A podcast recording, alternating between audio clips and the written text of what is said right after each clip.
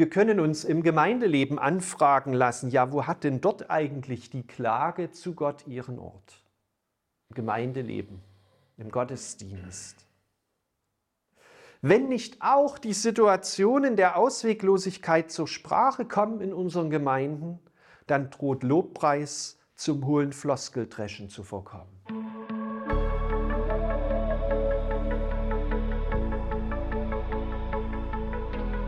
Ich darf Sie ganz herzlich begrüßen zu diesem Vortrag in Glauben denken und ich möchte Sie ganz gerne mit hineinnehmen in das Buch der Psalmen. Es gibt wohl wenige Bücher in der Bibel, die so auf ein so geteiltes Echo stoßen. Wir haben auf der einen Seite die Menschen, die lieben die Psalmen. Sie lesen sie, sie lesen sie gerne, sie finden sich darin wieder, finden ihr Leben darin wieder und auf der anderen Seite äh, höre ich immer wieder von Menschen, die sagen, oh, ich mag die Psalmen überhaupt nicht, ich verstehe sie nicht oder mir ist die Sprache fremd. Manche finden Psalmen auch anstößig. Ich möchte mit diesen Vorträgen zu den Psalmen in Glauben denken ein paar Merkmale bei den Psalmen erklären und erhellen. Und ich hoffe, dass dadurch deutlich wird, wodurch die Psalmen uns gelegentlich in unserem Leben nahe kommen. Was helfen kann, die Psalmen zu verstehen und wo wir daraus auch Impulse empfangen können für unsere eigene Spiritualität, für das Gemeindeleben und für die Theologie. Mit diesem Vortrag zwischen Lobpreis und Klage, das menschliche Leben in den Psalmen, möchte ich zwei häufige Psalmenarten in den Blick nehmen, möchte sie herausstellen und zeigen, wie zentral sie für die Bewältigung und für die Gestaltung des Lebens der Menschen im alten Israel waren und wozu sie auch uns heute inspirieren können. Die häufigsten Psalmenarten im Buch der Psalmen, das sind die Lobpsalmen und die Klagepsalmen. Man könnte sagen, sie sind die zwei wichtigsten Begleittonarten für das Leben der Menschen im alten Israel. Für die Menschen im alten Israel verstand sich nichts im Leben von selbst. Das Leben selbst verstand sich nicht von selbst. Und der Tod war nicht etwas Fernes am Ende des Lebens, sondern er drohte immer in das gegenwärtige Leben hineinzureichen durch Krankheit, durch üble Nachrede von anderen, durch Isolation, Ausschluss aus der Gemeinschaft, durch die Folgen eigener Vergehen, durch Unglücke. Die Menschen fanden sich vor zwischen Leben und Tod. Und eine Weise, diese Unwägbarkeiten des Lebens zu gestalten, war, sie in Gebete, in Lieder, in Gespräche mit Gott zu packen. Schauen wir uns als erstes einen Lobpsalm an. Ich habe uns Psalm 93 mitgebracht und lese ihn nach der Übersetzung der Lutherrevision 2017. Der Herr ist König und herrlich gekleidet. Der Herr ist gekleidet und umgürtet mit Kraft. Fest steht der Erdkreis, dass er nicht wankt. Von Anbeginn steht dein Thron fest, du bist ewig. Herr, die Fluten erheben. Die Fluten erheben die Stimme, die Fluten erheben ihr Brausen. Mächtiger als das Tosen großer Wasser, mächtiger als die Wellen des Meeres ist der Herr in der Höhe. Deine Zeugnisse sind wahrhaftig und gewiss.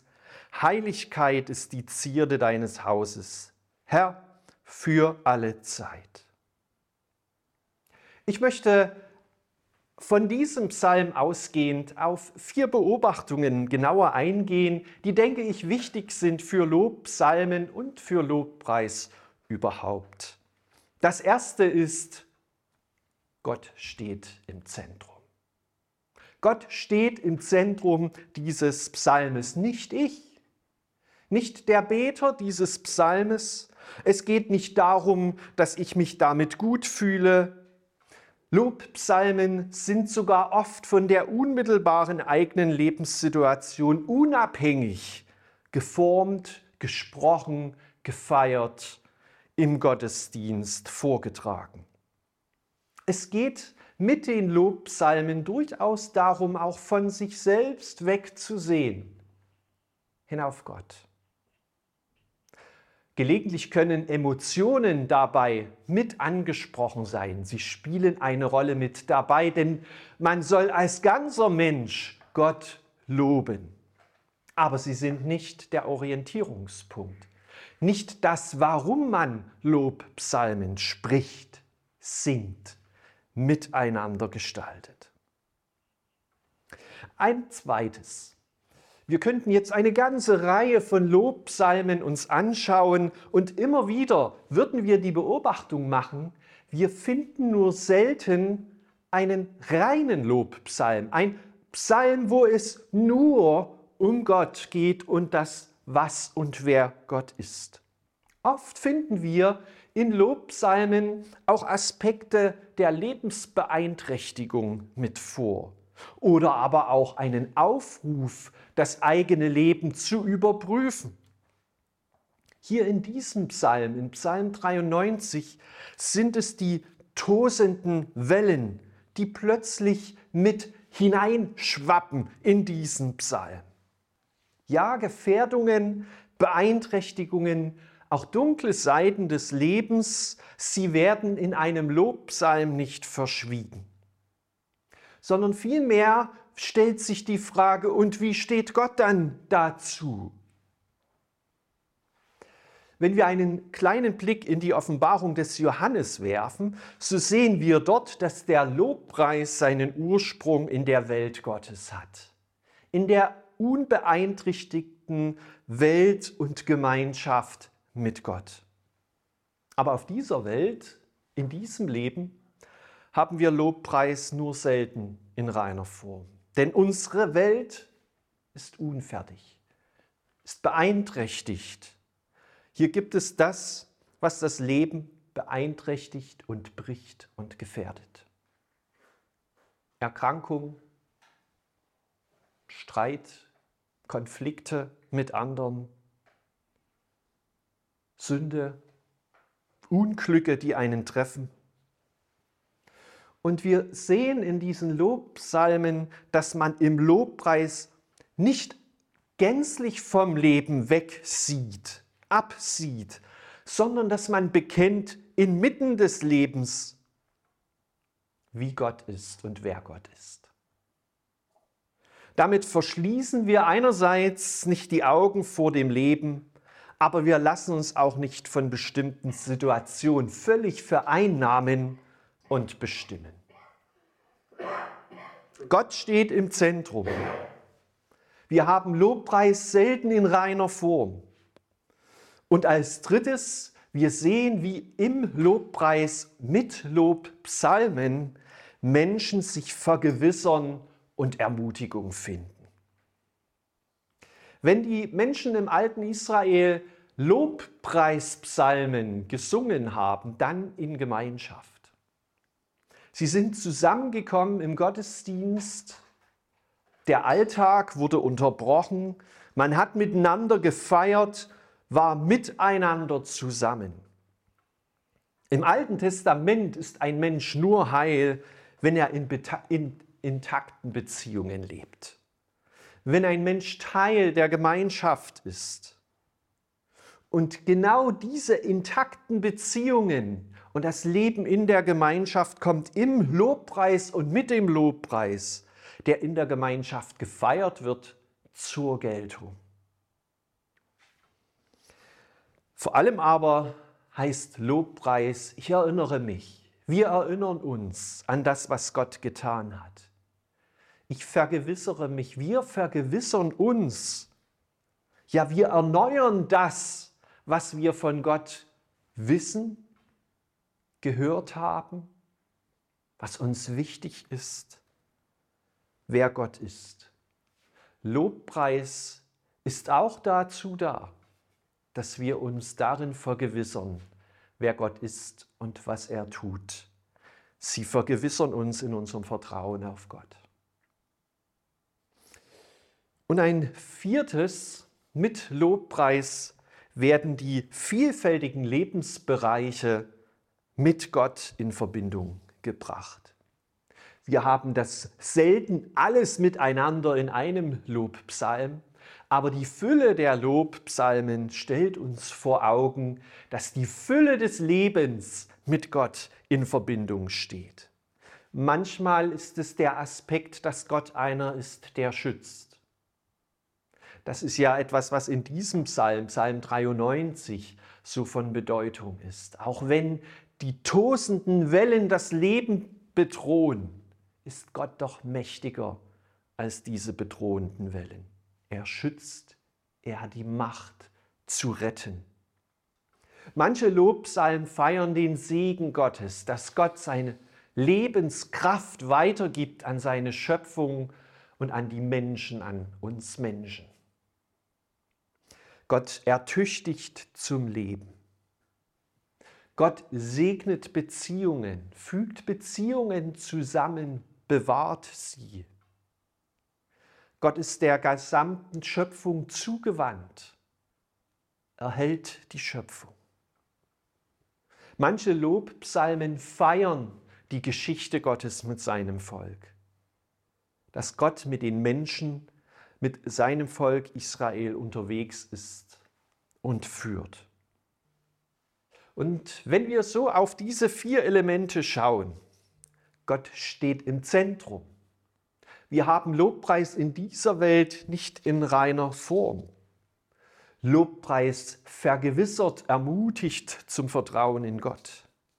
Und Lobpreis verbindet die vielfältigen Lebensbereiche mit dem Wirken Gottes. Wenn wir auf diese Reihe der Charakteristika von Lobpsalmen schauen, so eröffnen sich auch eine Reihe von Möglichkeiten, wie die Psalmen auch für uns heute Inspiration liefern. Für eine gesunde Spiritualität, für das Gemeindeleben und für die Theologie. Für eine gelebte Spiritualität ist es in der Tat gut für uns Menschen, wenn wir Gott an die erste Stelle setzen. Wenn wir ihm das Zentrum unseres Lebens einräumen. Wenn es so ist, dass wir Menschen dann heil sind, wenn wir im Gegenüber zu Gott leben, dann sind Lobpreislieder Heilsereignisse, weil wir damit diese Beziehung zu Gott feiern, gestalten, leben. Wir bedürfen auch der wiederholten Vergewisserung. Und Lobpreis ist eine solche Form, indem wir auf Gott und auf Gottes Möglichkeiten schauen, diese feiern, sie bekennen, holen wir sie in unser Leben und das stärkt und das nährt und das festigt das Vertrauen in Gott. Und deshalb ist für das Gemeindeleben Lobpreis wichtig. Lobpreis setzt Prioritäten, macht uns klar, was ist uns wichtig in unserem Leben, in unserem Gemeindeleben. Lobpreis stärkt auch den Aspekt der Gemeinschaft, wenn wir die Inspiration von den Psalmen aufnehmen, dass Lobpreis in Gemeinschaft stattfindet, gelebte Beziehung beinhaltet. Lobpreis vergewissert uns im Glauben und deshalb lohnt es sich im Gemeindeleben Lobpreis eine wichtige Funktion und einen wichtigen Ort einzuräumen.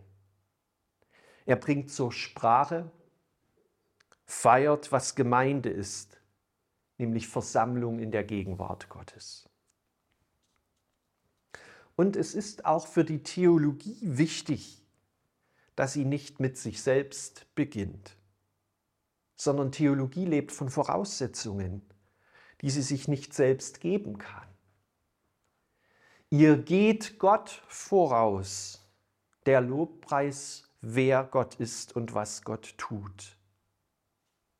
Und insofern beginnt Theologie auch mit Lobpreis. Soweit einige Gedanken und Beobachtungen zu Lobpsalmen.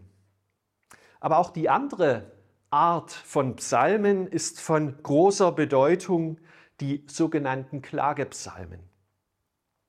Ich habe uns einen Psalm mitgebracht, der manchen durchaus vertraut sein wird, Psalm 22. Und ich lese ihn mal vor und lasse allein schon die Worte ein Stück wirken. Ein Psalm Davids vorzusingen nach der Weise die Hirschkuh der Morgenröte. Mein Gott, mein Gott, warum hast du mich verlassen? Ich schreie, aber meine Hilfe ist ferne. Mein Gott, des Tages rufe ich, doch antwortest du nicht, und des Nachts, doch finde ich keine Ruhe. Aber du bist heilig, der du thronst über den Lobgesängen Israels. Unsere Väter hofften auf dich, und da sie hofften, halfst du ihnen heraus. Zu dir schrien sie und wurden errettet. Sie hofften auf dich und wurden nicht zu Schanden. Ich aber bin ein Wurm und kein Mensch, ein Spott der Leute und verachtet vom Volk. Alle, die mich sehen, verspotten mich, sperren das Maul auf und schütteln den Kopf. Er klage es dem Herrn, der helfe ihm heraus und rette ihn, hat er Gefallen an ihm. Du hast mich aus meiner Mutter Leibe gezogen. Du ließest mich geborgen sein an der Brust meiner Mutter. Auf dich bin ich geworfen von Mutterleib an. Du bist mein Gott von meiner Mutterschoß an. Sei nicht ferne von mir, denn Angst ist nah. Denn es ist hier kein Helfer. Gewaltige Stiere haben mich umgeben, mächtige Büffel haben mich umringt. Ihren Rachen sperren sie gegen mich auf wie ein brüllender und reißender Löwe. Ich bin ausgeschüttet wie Wasser. Alle meine Gebeine haben sich zertrennt. Mein Herz ist in meinem Leibe wie zerschmolzenes Wachs. Meine Kräfte sind vertrocknet wie eine Scherbe und meine Zunge klebt mir am Gaumen. Und du legst mich in des Todes Staub.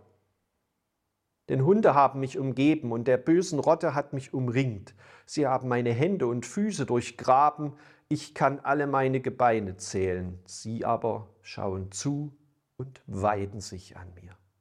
Sie teilen meine Kleider unter sich und werfen das Los um mein Gewand. Aber du, Herr, sei nicht ferne. Meine Stärke eile mir zu helfen. Errette mein Leben vom Schwert mein einziges Gut von den Hunden. Hilf mir aus dem Rachen des Löwen und vor den Hörnern der wilden Stiere, du hast mich erhört. Ich will deinen Namen kundtun meinen Brüdern, ich will dich in der Gemeinde rühmen. Rühme den Herrn, die ihr ihn fürchtet. Ehrt ihn all ihr Nachkommen Jakobs und scheut euch vor ihm, all ihr Nachkommen Israels. Denn er hat nicht verachtet noch verschmäht das Elend des Armen und sein Antlitz vor ihm nicht verborgen. Und da er zu ihm schrie, hörte er's. Soweit bis dahin, Psalm 22, der dann noch einige Verse weitergeht. Ich möchte diesen Psalm unter drei Gesichtspunkten Ihnen näher bringen. Ein erstes, was mich bewegt an diesem Psalm, ist die Ganzheitlichkeit des menschlichen Lebens, die hier in ihrem Gegenteil zur Sprache kommt. Da ist zum einen der Mensch als eine psychosomatische Einheit. Da lässt sich nicht das eine vom anderen trennen, sondern alles spielt ineinander. Das Ergehen des Menschen wirkt sich auf die Seele, auf die Psyche des Menschen aus. Und die Bedrückung und die emotionale Einengung wiederum wirkt sich körperlich aus.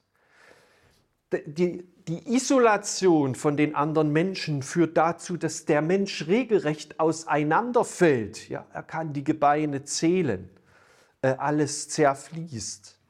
Der Mensch versucht sein ganzes Leben zu überblicken, vom Mutterschoß an bis in die Gegenwart. Alles wird zusammengesehen, aber hier, jetzt, aktuell, angesichts dieser notvollen Situation, fällt alles auseinander. Es zeigt sich in diesem Psalm, wie wichtig die Einbindung in ein soziales Netz ist. Aber ach hier, die Menschen verlieren ihr menschliches Antlitz und werden zu Wölfen, zu Bären, zu Stieren, zu wilden Tieren, die das Leben beeinträchtigen, bedrohen, ja unmöglich machen. Wir sehen hier die Vielfalt und den Zusammenhang von Beziehungen. Die Beziehungen zu anderen Menschen, die Beziehung zu Gott und die Beziehung zu sich selbst. All das kommt in den Blick, aber hier in ihrer Bedrohung. Und wir sehen, wo all dies nicht mehr funktioniert, wo es auseinanderfällt, fällt das ganze Leben auseinander. Der Mensch ist hier im Blick in all seiner Ganzheitlichkeit und in all den maßgeblichen Beziehungen. Ein zweites, wir können an diesem Psalm etwas sehen von einer kleinen Theologie der Klage. Es ist nicht einfach eine Empfindung, die den Menschen hier dazu führt, zu Gott zu schreien. Ausgangspunkt ist vielmehr das Gute, was der Beter doch von Gott weiß, von Gott erfahren hat, mit Gott erlebt hat, von Gott gehört hat. Ausgangspunkt ist die Zusicherung von Gottes Wohlwollen und Segen.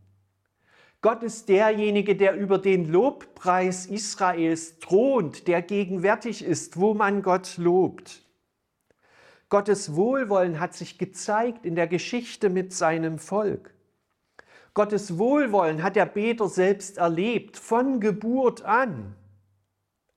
Aber ach jetzt,